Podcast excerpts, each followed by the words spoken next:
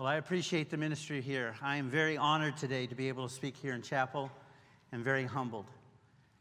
The West Coast Baptist College and Lancaster Baptist Church has meant a lot to my, my ministry and to the church there at Friendship. We, uh, we appreciate a college that we can send our young people to from our school, a college that stands for the old time faith, the old time ways, that still honors the, the old time faith. We appreciate the friendship of Brother Chappell, Brother Goetsch, and Brother Rasmussen, and all the things that, that this school stands for.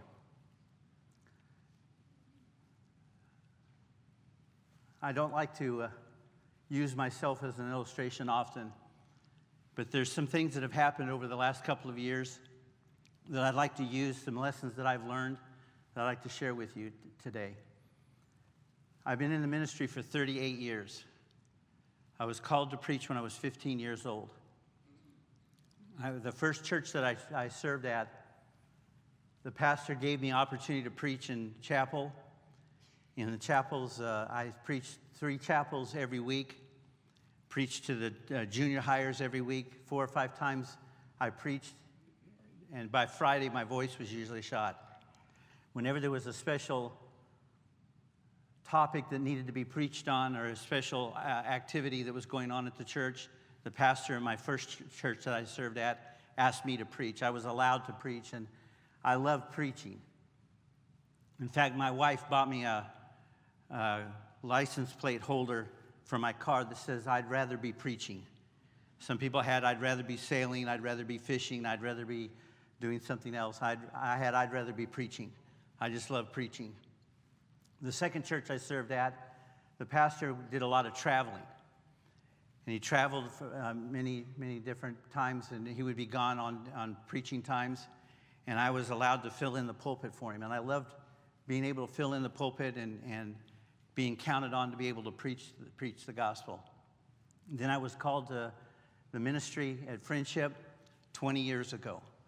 And for 20 years, I've been pastoring the church. And let me just stop for a minute and, and Brother Rasmussen said I could do this. I'm getting a head start on the interview days. We're looking for five teachers in our elementary school. And uh, if you'd like to help us reach those people in Hawaii, uh, we've got a, a, great ministry, a great way to reach those uh, people in Hawaii. And so we'd love to have you come and join us. Come talk to us sometime in the next couple days, and we'll talk about the ministry there in, at Friendship. But as I was preaching, I'd preach, we had a small little building and we had to go to two services. So I was ended up preaching four times on Sunday morning. Then the Lord laid it on our hearts to build a new auditorium. We bought land and we built an auditorium. And the auditorium was built for preaching.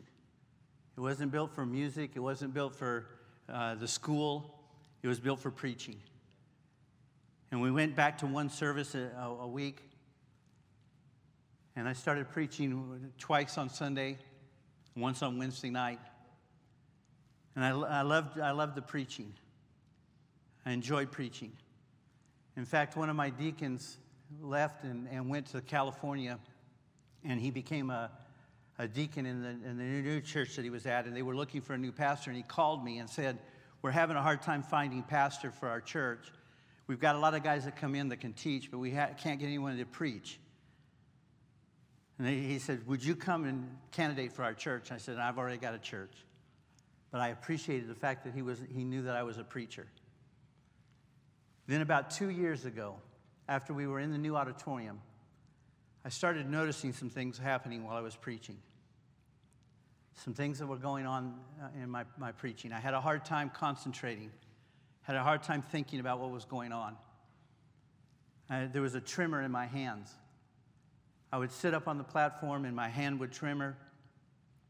And I thought everybody was looking at me. My, my wife would sit in, in the auditorium and she said she never noticed it. But to me, I, could, I just felt like everybody could notice the tremor in my hand. And when I would preach, I would have long pauses, have what we, we call brain freezes. Couldn't think of what the word, word I wanted to say. And I got to where I started dreading preaching the joy of the preaching was taken away from me. I went to the doctor. and the doctor said I had Parkinson's. And it was very difficult for me to get up and preach. And I didn't understand why God would take that joy, that love for preaching away from me. But I feel like over the last couple of years, God has taught me some things, some lessons on why God takes things away. Over the last year, we've had some things taken away from us. With the COVID restrictions and the COVID things that are going on, all of us have faced things that, that we understand, can't understand why would God take this away. We often think of God giving us and the things that God blesses us with and God gives to us. But there are times in our lives where God takes things away from us. And I want to give you these lessons today on why God takes things away. I'm not going to give you all the things that could possibly be why God took something away from you, but I'm going to give you three lessons today on why God takes things away from you. If you would take your Bibles and go to 2 Corinthians chapter number 3. 2 Corinthians chapter number 3.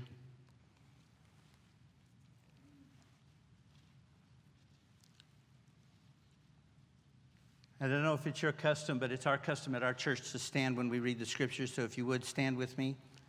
2 Corinthians chapter number 3.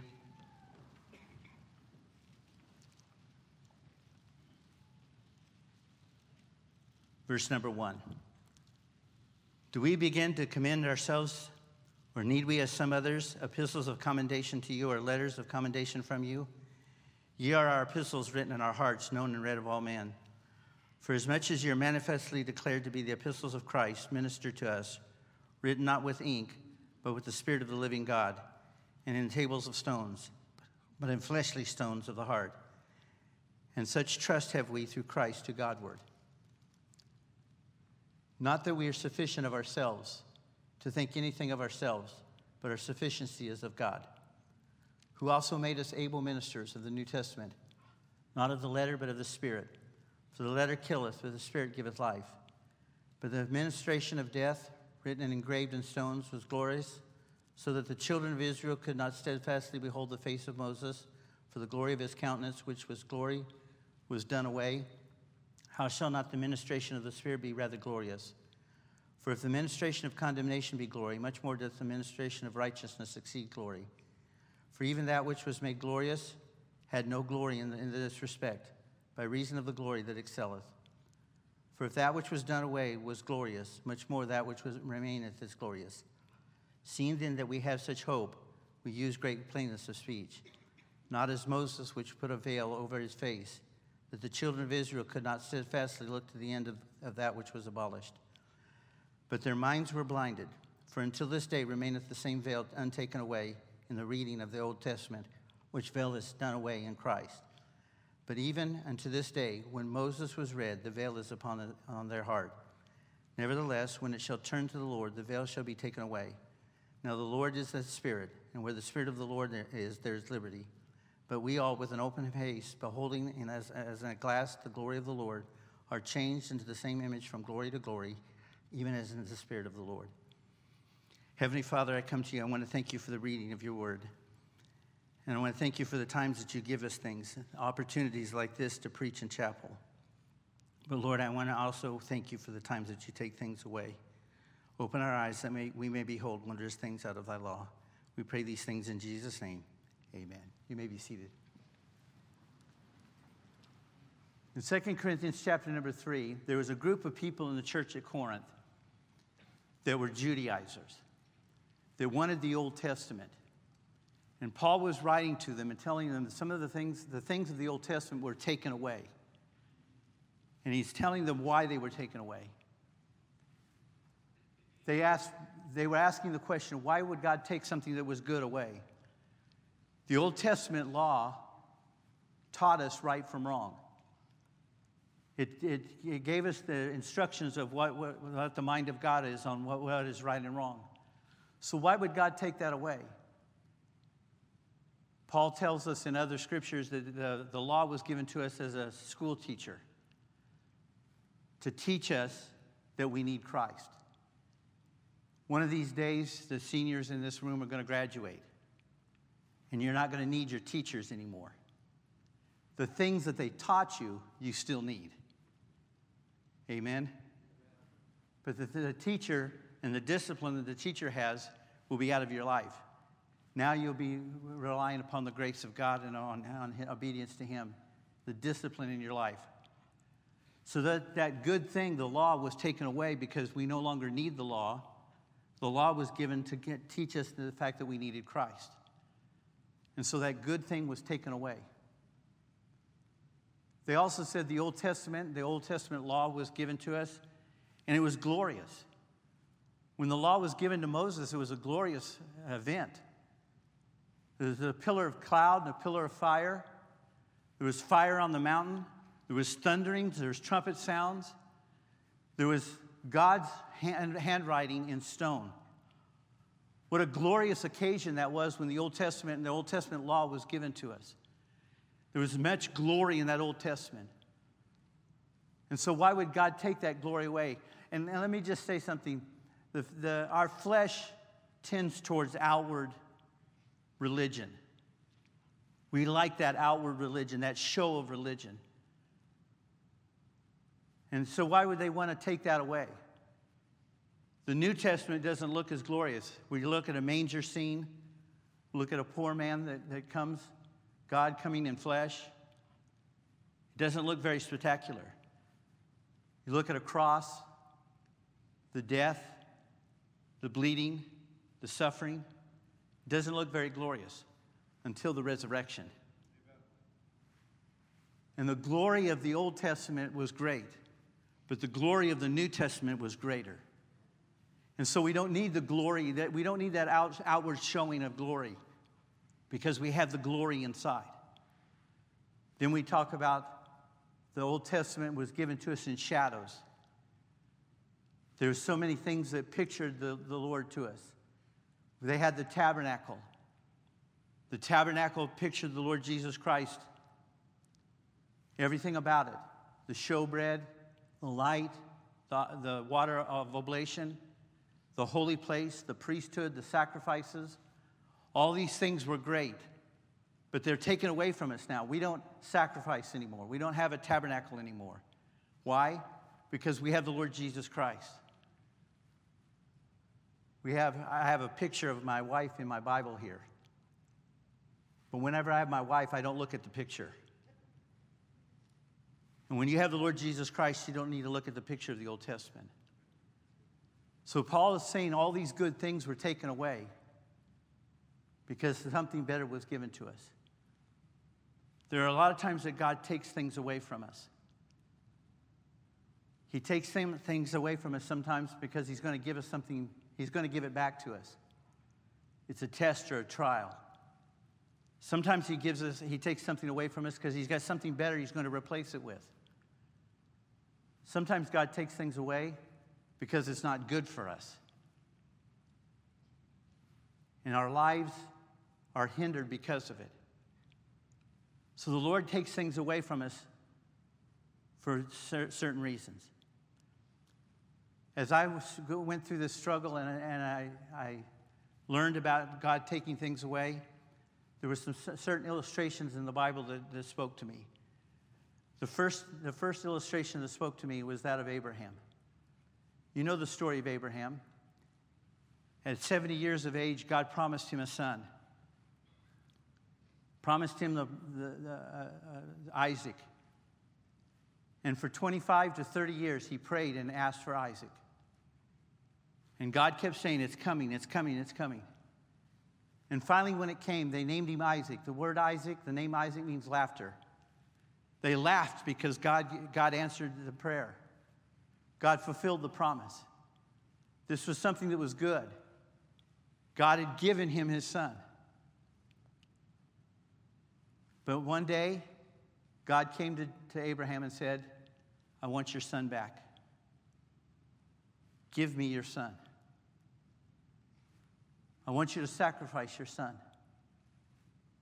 And Abraham knew for 30 years that he'd prayed for this young man, knew that the promises of God were on this man. This was a special son to him. And yet God was asking him to sacrifice him. It's very difficult, I believe, for Abraham to give that, give that son to, to God.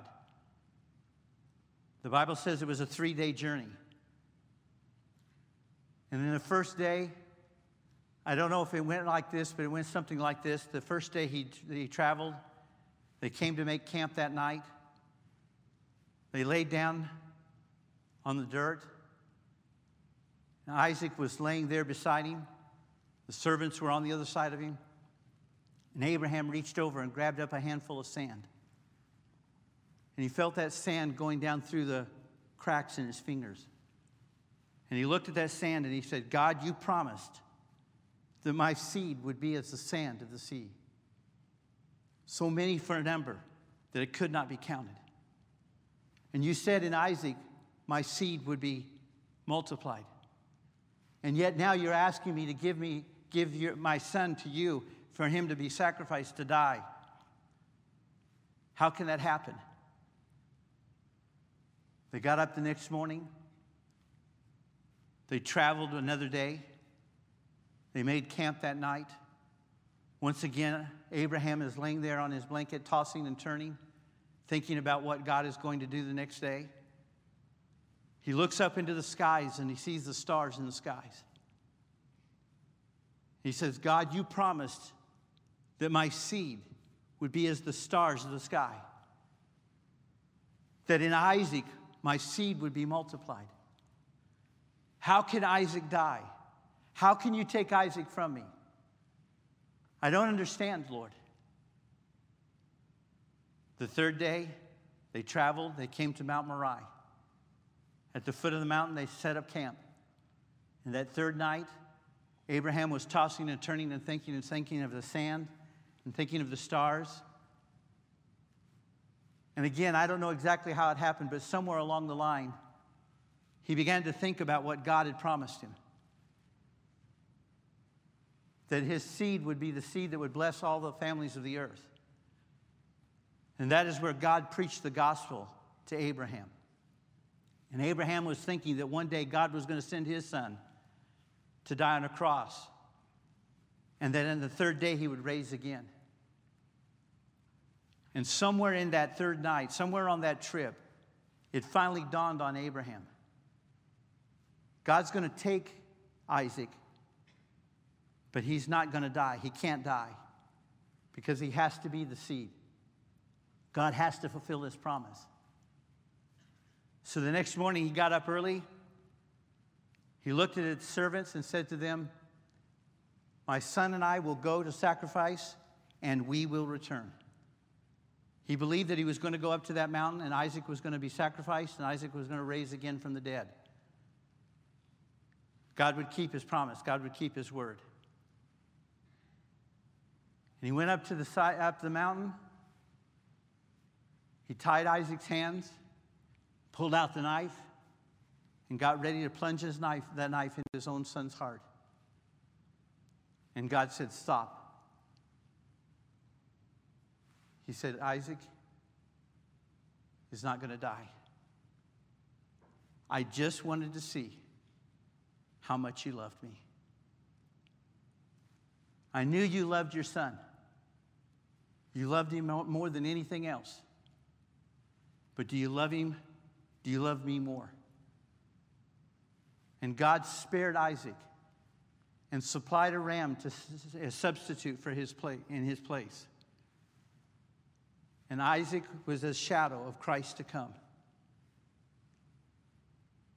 God said, Give me your son. I'm going to take your son away from you. And Abraham said, I don't understand this. But he was just faithful to obey God. Sometime in your life, God's going to take something away from you. Something that's good, something that's right. Nothing wrong with it. God's going to take it away from you because it's a test. He wants to see if you'll be faithful. He wants to see if you'll stick with it. He wants to see if you're the kind of Christian when things get hard and things get difficult, that you keep pushing on, keep plodding on, keep going forward for God. Be faithful for Him. You need to come to the point where you understand that your sufficiency is in Christ. It's Jesus that you need. Whatever He's taking, uh, taking away from you, Jesus will replace it. In 2 Corinthians chapter 12, verse number 9, Paul writes and says, And he said unto me, My grace is sufficient for thee, for my strength is made perfect in weakness. Most gladly, therefore, will I rather glory in my infirmities, that the power of Christ might rest upon me. God will take something away from you to see if you'll be faithful and trust Him to give you sufficiency to keep moving on. He wants you to rely on Him, He wants you to trust in Him. He wants you to depend upon Him in everything that you do, every step of your life. It's all about the Lord Jesus Christ and keeping Him in the center of your life. So often we get to the attitude that we can, we've got it under control. I can handle this. I've got this all figured out. As I tell my people in my church, I got all my ducks in a row. And whenever I've got all my ducks in a row, God comes along and messes my ducks up. Because He wants, wants me to depend upon Him and not depend upon my, my own wisdom, my own knowledge, my own strength, my own power, but to rely upon Him. So stay faithful. When God takes something away from you, just stay faithful. Trust in Him and His sufficiency. The next illustration that I think of when I think of somebody who, who has ta- had something taken away from him. I think of the man named Job. Again, you know the story of Job. And I love the fact that God starts the story off saying that Job was a righteous man. He makes it very clear and very plain to us that all the things that happened to him did not happen because of his sin or something that he did wrong, but that he was doing what was right. He was living for the Lord, he was doing the best that he could and yet God took away from him. In one day, God took all of his wealth, took his health, took everything that he had. His children all died. Can you imagine having a funeral with 10 caskets?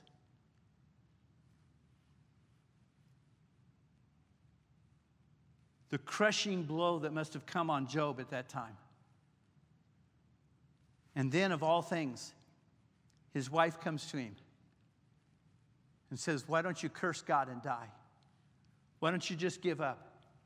God has taken everything away from you, everything from you. He's taken your children, He's taking your wealth, He's taking your health, He's taking everything from you. Why don't you curse God and die? His friends came to him. And for seven days they wept. And then at the end of the seven days, they turned on him and began to accuse him. They said, Surely something's wrong in your life. God would not do this to you unless something was wrong in your life, unless there was some sin in your life, unless there was something that was going on in your life that, that God is punishing you for. I love what Job said. Job says, I will not lose my integrity. I'll not give up my integrity. But a greater statement than that is when Job looks at his friends and looks at his wife and says, The Lord giveth, the Lord taketh away. Blessed be the name of the Lord.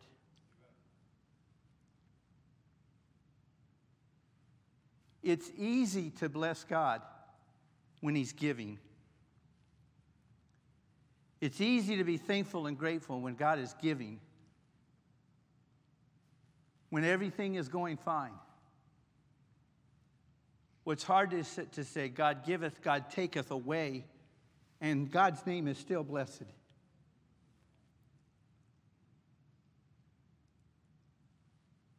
When God takes away, we need to still glorify Him. We need to give Him the glory and the praise. We need to worship Him even when He takes away. Psalms 34, verse number one, the Bible says, I will bless the Lord at all times, all times. And his praise shall continually be in my mouth. When God gives and when God takes away, we need to praise the Lord. We need to understand that everything that we do, we must do it for his glory and for his honor. Again, in our lives, there, there, we, we, we get to the point where we want everybody to look at us. Everybody to respect us. We get the attitude that, oh, I deserve this. All the good things that happen in my life, I deserve this because I've earned it. Folks, we didn't earn anything. We don't deserve anything but hell. Anything better than hell is a blessing. And we need to glorify God.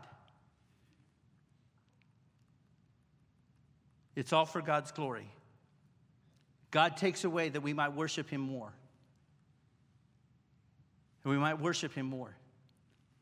Our pride needs to be taken away. So let's bless Him when He takes away. He deserves our best. In every circumstance, in every situation, He deserves our best. When it feels like He's taking away, He's testing you to see if you'll glorify Him. So worship the Lord more when He takes away. I will bless Him continually. The third man that I thought of was the man named Joshua. Joshua was the man that followed Moses. God gave him the task of conquering the promised land. 40 years earlier, they had gone into the promised land, and the majority of the spies that had seen the, seen the land said, We can't take it. There's giants in the land, there's fortified cities. We can't take the land. But Joshua and Caleb said, We can do it because God said so. 40 years they waited. And finally, God led them into the promised land. God gave them great victories. They crossed the Jordan River on dry ground, just like the Red Sea, just like the parting of the Red Sea, that great miracle that took place with Moses. They crossed the Jordan River. Can you imagine crossing the river on dry ground, God holding the water back? What a great day that was as they stood there, they, they piled the stones up as a memorial to what God had done. Then they faced the city of Jericho. And God gave them the battle plan. They marched around that city for seven days, seven times on the seventh day. And the walls came down, not because of battering rams, not because of bombs, not because of bullets, but because God knocked the walls down and destroyed that city. What a great victory. Joshua was walking on higher ground. Joshua was walking on victory ground. Joshua was, everything was going Joshua's way. Things were wonderful. Then they faced the city of Ai. Ai was a little town. Just a few, few people lived there. So Joshua said, let's not send all of the people there, let's just send 3,000 there and we'll take, take that city. They went into battle and they lost. The victory was taken away. The joy was taken away. Joshua fell down on his face and said, God, why did you bring us here? We were surrounded. We could have stayed in the wilderness. We could have stayed on the other side of the, of the Jordan River. Why did you bring us here to, to defeat us? And God said, Get up off your face, Joshua. There's sin in the camp. There's sin in the camp. Achan had taken of the accursed thing. And Joshua, you need to deal with the sin in your life. You need to deal with the sin that's, that's taking place in the camp in order to get your victory back. And Joshua took it and faced the Achan that day and got his victory back. But Joshua went through all that. God took his victory away from him. Because there was something that was hindering his life. God wants to take away the carnal nature. So often we live in the flesh. We live according to our own flesh. We have a sinful nature. In John chapter 15, verse number 1, the Bible says, I am the true vine, and my Father is the husbandman. Every branch in me that beareth not fruit, he taketh away, and every branch that beareth fruit, he purges it, that it may bring forth more fruit. Sometimes God takes away because he's purging your life. Until we're Christ like, God's going to still continue to take things away from us. Until we get to heaven, there's things in our life that God needs to remove, He needs to purge so that we can bear more fruit. And so God takes away to give us, to change us into the image of Christ. He wants to transform us and make, a, make us more like Christ. The evil must be taken away. So, what am I saying? When God takes away, abide in Christ. When God is disciplining your life, when God is correcting your life, it's not time to quit. It's not time to give up. It's not time to go back. It's time to abide. It's time to stick with the Lord Jesus Christ. Abide in Christ. So God takes away. He takes away in our lives for certain reasons. These are not all of the reasons, but these are some. He wants you to rely on Him, He wants you to trust Him more. He wants you to not trust in whatever it is that He's taking away from you, but to trust in Him. He wants you to bless Him. He wants you to worship Him and honor Him, even when He's taking away. And He wants you to abide in Him. He wants you to stay with the Lord Jesus Christ.